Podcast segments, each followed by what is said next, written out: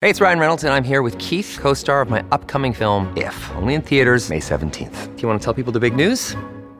All right, I'll do it. Sign up now and you'll get unlimited for $15 a month in six months of Paramount Plus Essential Plan on us. Mintmobile.com slash switch. Upfront payment of $45 equivalent to $15 per month. Unlimited over 40 gigabytes per month. Face lower speeds. Videos at 480p. Active Mint customers by 531.24 get six months of Paramount Plus Essential Plan. Auto renews after six months. Offer ends May 31st, 2024. Separate Paramount Plus registration required. Terms and conditions apply if rated PG.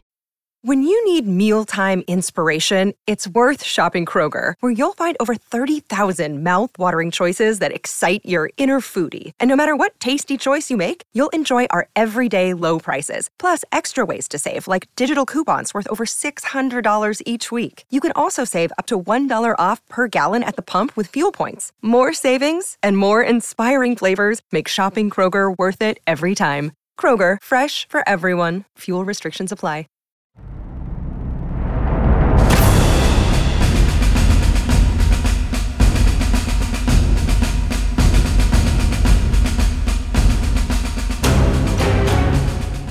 Hello and welcome to this week's big interview with me, Saul David, and Patrick Bishop. Today we're going to hear more of our travels in Ukraine, and in particular a fascinating interview with Taras Byk, a political strategist before the war who worked with leading anti corruption activists, the so called generation of Maidan, including the mayor of Mykolaiv.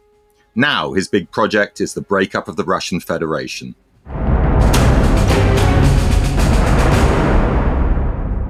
Taras, thanks so much for uh, talking to us this evening. Um, can we go back to Maidan? In fact, let's go back a little bit further than that to what you were doing before Maidan and then your involvement in the revolution itself. So I moved to Kiev in 2006 uh, to work at the Presidential Secretariat of Viktor Yushchenko. So we promoted some pro-Ukrainian ideas here. Well, when the president changed, uh, I was in Brussels actually, the European Commission having traineeship, and I returned. We had different president, Viktor Yanukovych. So obviously, uh, it was not the place to work for me. I left the, the office and uh, joined International Republican Institute, American organization which was responsible for promoting democracy worldwide. And we had actually many like practical tasks. We were working all over Ukraine, going to different places from uh, Western Ukraine, but actually our work was concentrated mainly in Eastern Ukraine and Southern Ukraine, so including places like Mariupol, Mykolaiv, and many others. So we, we were helping like with good governance projects, with uh, for local authorities to become uh, non-corrupt, to become efficient in their governance.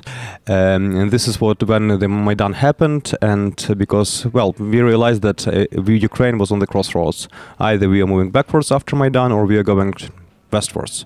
And that's why it was so critical to stay on Maidan. And uh, yes, I mean, when Yanukovych was elected, we expected that something bad is likely to happen. Uh, it was hard to imagine that peaceful people will be shot in the center of Kiev, in the center of uh, European country in 21st century. It was something like hard to imagine and especially hard to witness because, well, I was there, I saw all of it. But, well, we managed to survive, to win this war. And But this is when the war with Russia had begun. Uh, so I would say that actually Maidan was the introduction of to the war with Russia because we know that there, are, there were clear connections of people shooting Ukrainians on Maidan to, to Russian services, to Russians uh, themselves. And this is when Russia started the war in the Crimea and Donbass. Can we focus down on one place you know a lot about, Mykolaiv? When you talk about uh, overthrowing the old system and, and installing something that's you know cleaner. Let's put it like that. How do you actually go about it? Can you tell us about what happened in in the case of a place like Mykolaiv? So Mykolaiv used to be one of the most uh, the city with the most pro-Soviet, pro-Russian mentality, and uh, election of uh, Mayor Senkevych in elections 2015 was quite a big surprise because he was representative of pro-Western political party, and this is when basically uh, it was first indicator that the city, like very pro-Soviet, pro-Russian city, was changing its um, direction, I would say, to, into like absolutely different direction.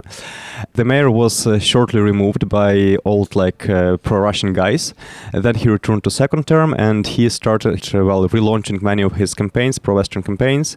He like not only himself but even local people, I would say, they played crucial role in defending the city in 2022 because Russians were physically coming to the city. Uh, from what we know, many representatives of law enforcement agencies uh, basically left the city when the war had begun, and those were people like civilians, ordinary people, uh, like Mayor Senkevych, like representatives of municipal authorities who were purely like real civilians. So they had to take basically rifles and defend their city. And in my opinion, Mykolaiv played crucial role in defending not only the city, but uh, preserving southern and central Ukraine. Because if Mykolaiv had fallen, uh, Russians uh, it would pave Russians' way to go further into central Ukraine, to southern Ukraine, Odessa, and so on. And now the city is going uh, serious recovery processes. Uh, we are helping them in this direction, and here we have like very important points like non-corruption, like integrity, uh, to to help the city return to normal life because it's stopped Russians, but it was it paid like really high price price for this. So for eight months, the city was basically bombarded by Russians until the liberation of the Kherson regions when they moved away. Can I just follow up with a question specifically about corruption? You know, it's when we say, oh, you know, the, this new politician has got a program of rooting out corruption. What does that physically, what, what does it actually practically mean? What do you do? I mean, if you start firing, presumably these uh, the, the corrupt officials are in positions of power, positions of authority, they whatever their personal morality, the place sort of depends on them to function. What do you just go in and fire everyone, or do you do, is it a gradual process? I would say this is a very gradual process because you know corruption is still part of this post-Soviet mentality. Many people coming to power still uh, try to get they come to power to to be corrupt basically, you know, to, to earn more money, to get more land, to get more premises, to to get more real estate and stuff like this. And that's why many new politicians who try to come to power, uh, we really have high expectations from them because they are represent new generation. We expect them to be non-corrupt, and uh, this is like this is when non-corruption is linked to efficiency, to good governance. Because sometimes people are not corrupt, but people around them are corrupt, and they still try to do different schemes, you know, to get some corrupt activities. I really liked when the mayor of Mykolaiv had one of the first meetings with the um, ambassador of of Denmark because Denmark took under auspices recovery of Mykolaiv. And he said, he said brilliant phrase, we do not need money we need projects and we need their results.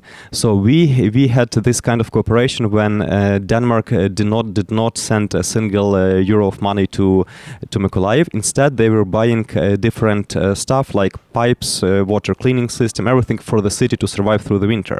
And so we managed to organize the process when Denmark supplied different supplies worth of like 30 million euro without sending money because this was position of the mayor. He said like the less money I see going through my officials, the more calm I am. It's, it's, it's easier for me. So this was one of the idea how to avoid corruption in the recovery process. As you say, it's obviously a gradual process because in the news in the last couple of days, there's been a story of the president himself firing all the regional heads of the recruitment offices.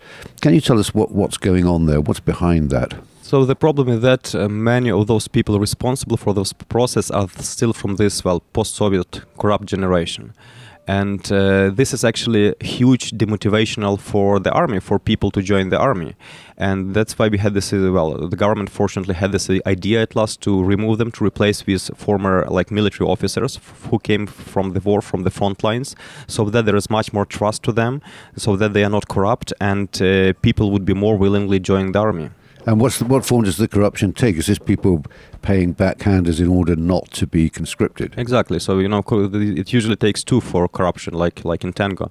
Uh, so somebody is paying the bribe, somebody is taking the bribe, and basically the most usual scheme was about organizing uh, for people who do not want to go to the army, well, making documents so they do not go to the army. So that's what those uh, officials were doing.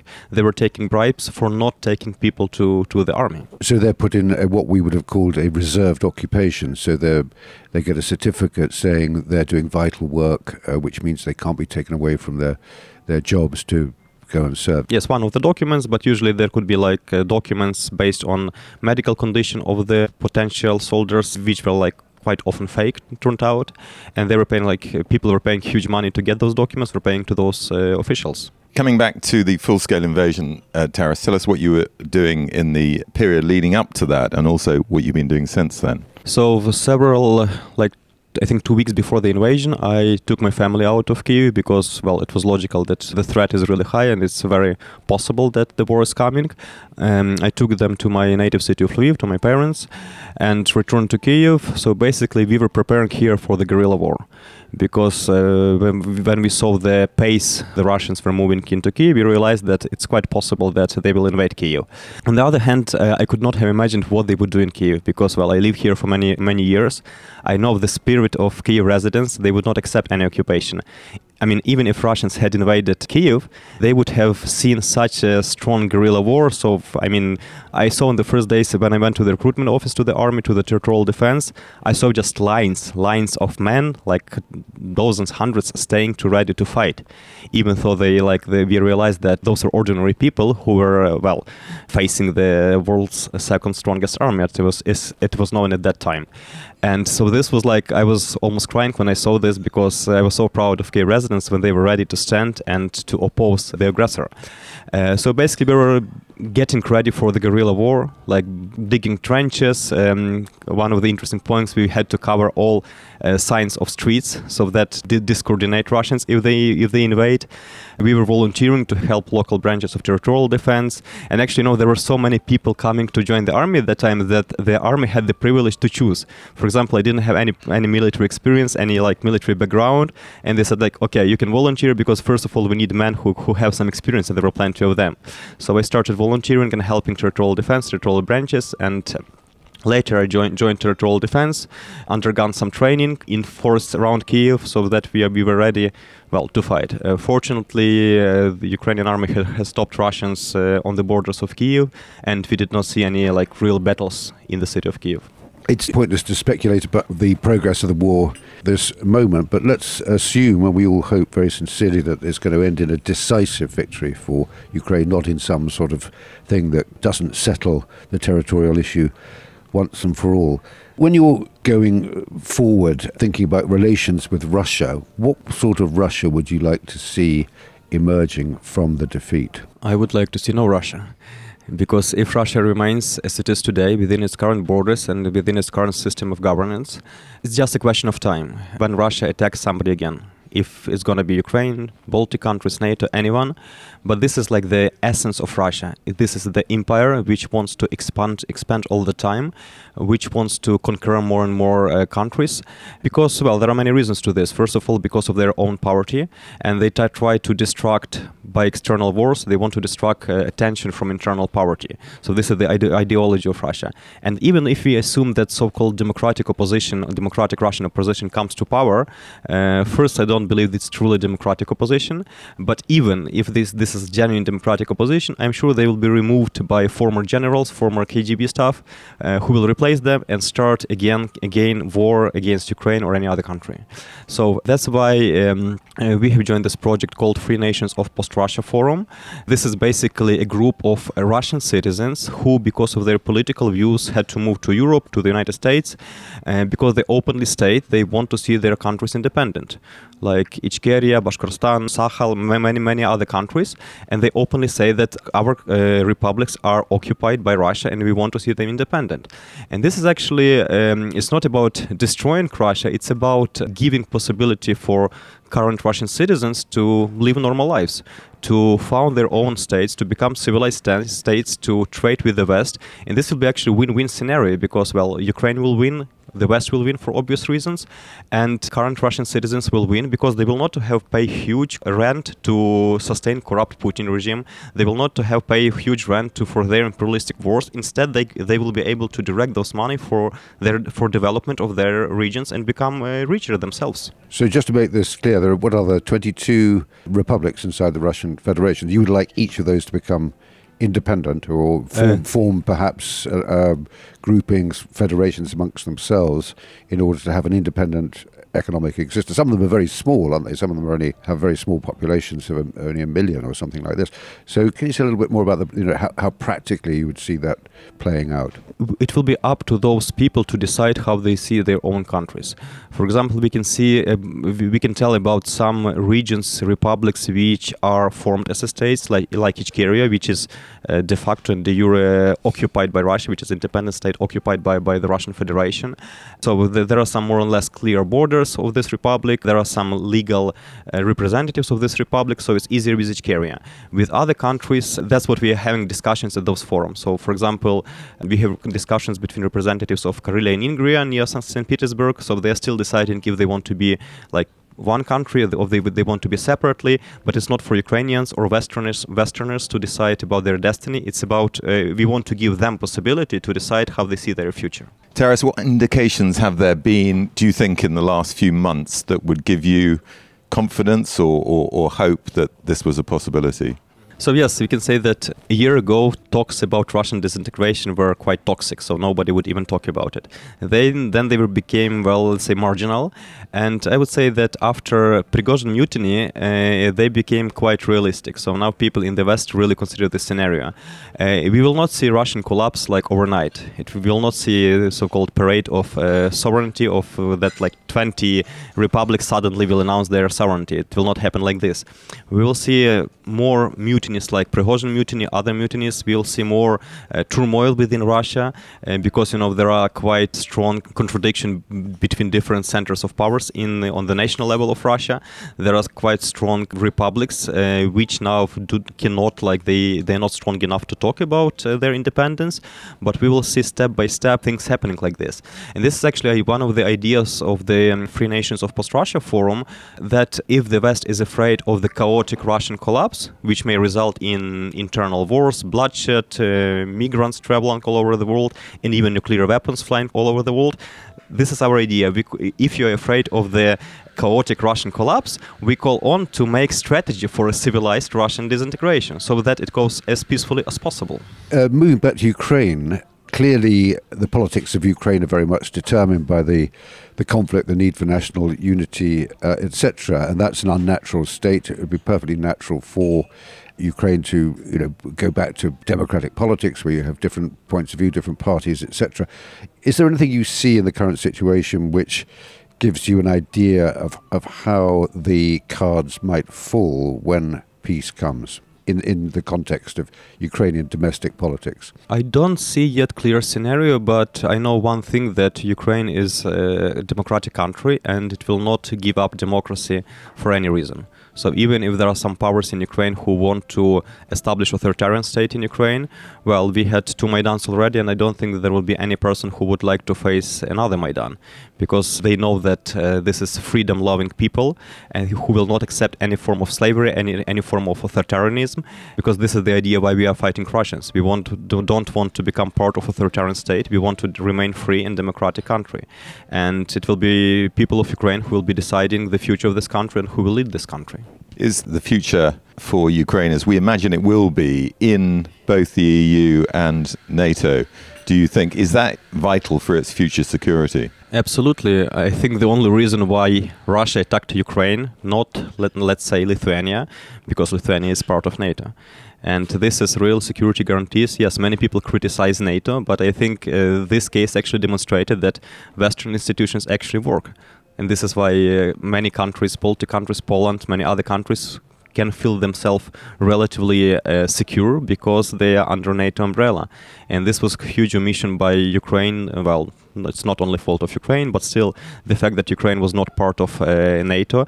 This is the reason, one of the reasons why uh, Russia dared to invade Ukraine. Just one follow-up point about that. It's interesting when we look at it. I mean, as historians, as opposed to people covering the current situation at the moment you can look back and, and understand why NATO was cautious. You may say it was a mistake with the benefit of hindsight, but what the war has given NATO, uh, and, and certainly the leading players in NATO, is a genuine reason to say, well, whatever our concerns were about irritating Russia in the past, they've gone now. So I, Patrick and I were discussing actually sort of economic development, which will come out of the war it's quite nice, I think, for some of the people listening to this podcast to, to and people in Ukraine more generally to look ahead with a bit more optimism and calculate, frankly, that the war will have some positive outcomes. And one of the positive outcomes, which may have taken an awful long time, I think will be this long term security for Ukraine. Do you feel that too? Yes, absolutely. If you're talking uh, both about security in terms of military security or economic security, I, I would even say democracy security, all those institutions, NATO and the EU, they propose the security. This is the case when Ukraine can propose something to those institutions because, well, uh, I don't think uh, any other country has uh, such a great experience of fighting Russia, fighting authoritarianism. I don't think there are more uh, freedom-loving people in EU and US as in Ukraine because we are going through all those hard times and we appreciate freedom as nobody else. Yeah, I think we've, we've all been struck by the spirit here. And it is a, a remarkable thing that you're doing here. It is, as you say, without historical precedent, uh, which leads me to wonder why it is that in the United States you have people on the right, people who you'd imagine would naturally see in Ukraine a kind of distillation of all the values that they're meant to uphold, yet still there's this hostility towards Ukraine, this feeling that it's still a corrupt country, etc. Where do you think that comes from? The story about Ukraine is a totally corrupt country. It comes mainly from Russia because in general all messages from Russia were that Ukraine is a failed state. So for decades was working on this message that Ukraine has failed. That's why we should take control over Ukraine, not because it's a failed state. Obviously, corruption is still a huge problem in Ukraine, but there is not a single country in neither in EU nor in NATO where there is no corruption. There is no uh, single country with zero corruption. And actually, since the revolution of dignity, we have created this system of anti-corruption institution, which does not exist in the single country of the world. So there are like five uh, major national institutions, including National Higher Anti-Corruption Court, which basically is fighting corruption, and they are quite successful. So, and most importantly, the, we have strong civil society. We have strong experts who uh, try to control the authorities, and uh, we have seen recently quite many high-level corruption cases, including a case against head of chair of the Supreme Court of Ukraine, which was probably the, the, the highest case in recent Ukraine, which is now uh, accused in corruption and hopefully and most most likely will face jail for, for his corrupt activities. So obviously, we do not say that Ukraine is not corrupt. Corruption is still a problem, but uh, I would say that uh, the war has demonstrated that corruption is a real problem for Russia because one of the reasons of the failure of the Russian army because it was totally rotten, it was totally corrupt, and uh, actually corruption in Russia has benefited Ukraine a lot. And realizing this, we realize why corruption is uh, something really bad and why we have to fight it. And we have quite strong people already fighting it both on among civil society as well as on national level. Great stuff. Thanks, Taras. Thanks, Taras. That was brilliant. That was really, really illuminating. Well, that was Taras Byk. Do join us in part two to hear from Lydia and Dennis, a couple we met in Kiev, who told us frankly what they thought about the war, the political situation, and Ukraine's future.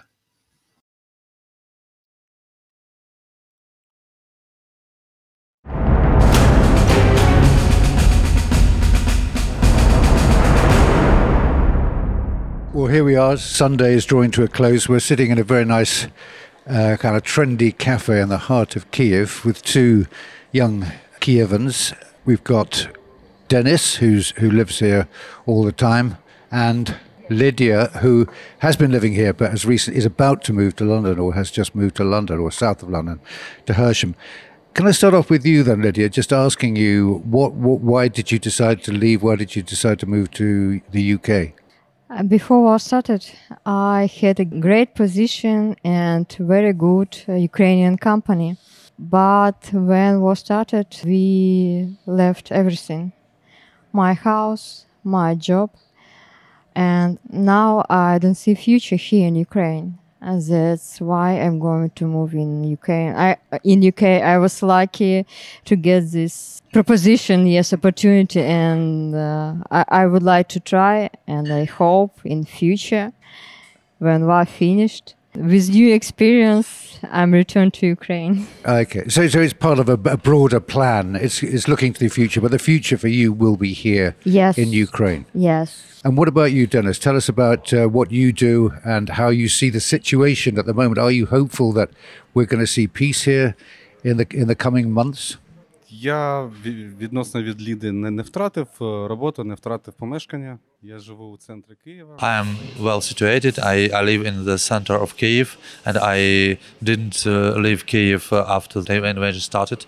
But uh, I, I, believe that the bigger problem for uh, us Ukrainians, it's not Russian uh, troops, but uh, our inner situation in the country. The corruption is there's a huge corruption here and uh, that's why people are leaving the country looking for the better opportunities in Europe on the on the west. Uh, Lydia, is that a problem that you see in those stark terms, and do you share Dennis's fears for Ukraine's future? In the West, we're told that Ukraine is dealing with a corruption problem, that everything's being cleaned up or is in the process of being cleaned up. Dennis clearly doesn't. Uh, have that same optimism. do you take the view that there's a long way to go before Ukraine is a fully functioning democracy? I'm not share Dennis' opinion. I'm more positive. I have best opinion about Ukraine. I'm sure that we will have great future. Then our democracy are developing, yes, and we will win this corruption in any case. And I don't think it's the corruption in Ukraine so deep how uh, Dennis think about this. Uh, I believe in our young generation. Really believe. And what about the the outcome of the war? Are you confident that Ukraine will win on its terms and that that victory will come sooner rather than later?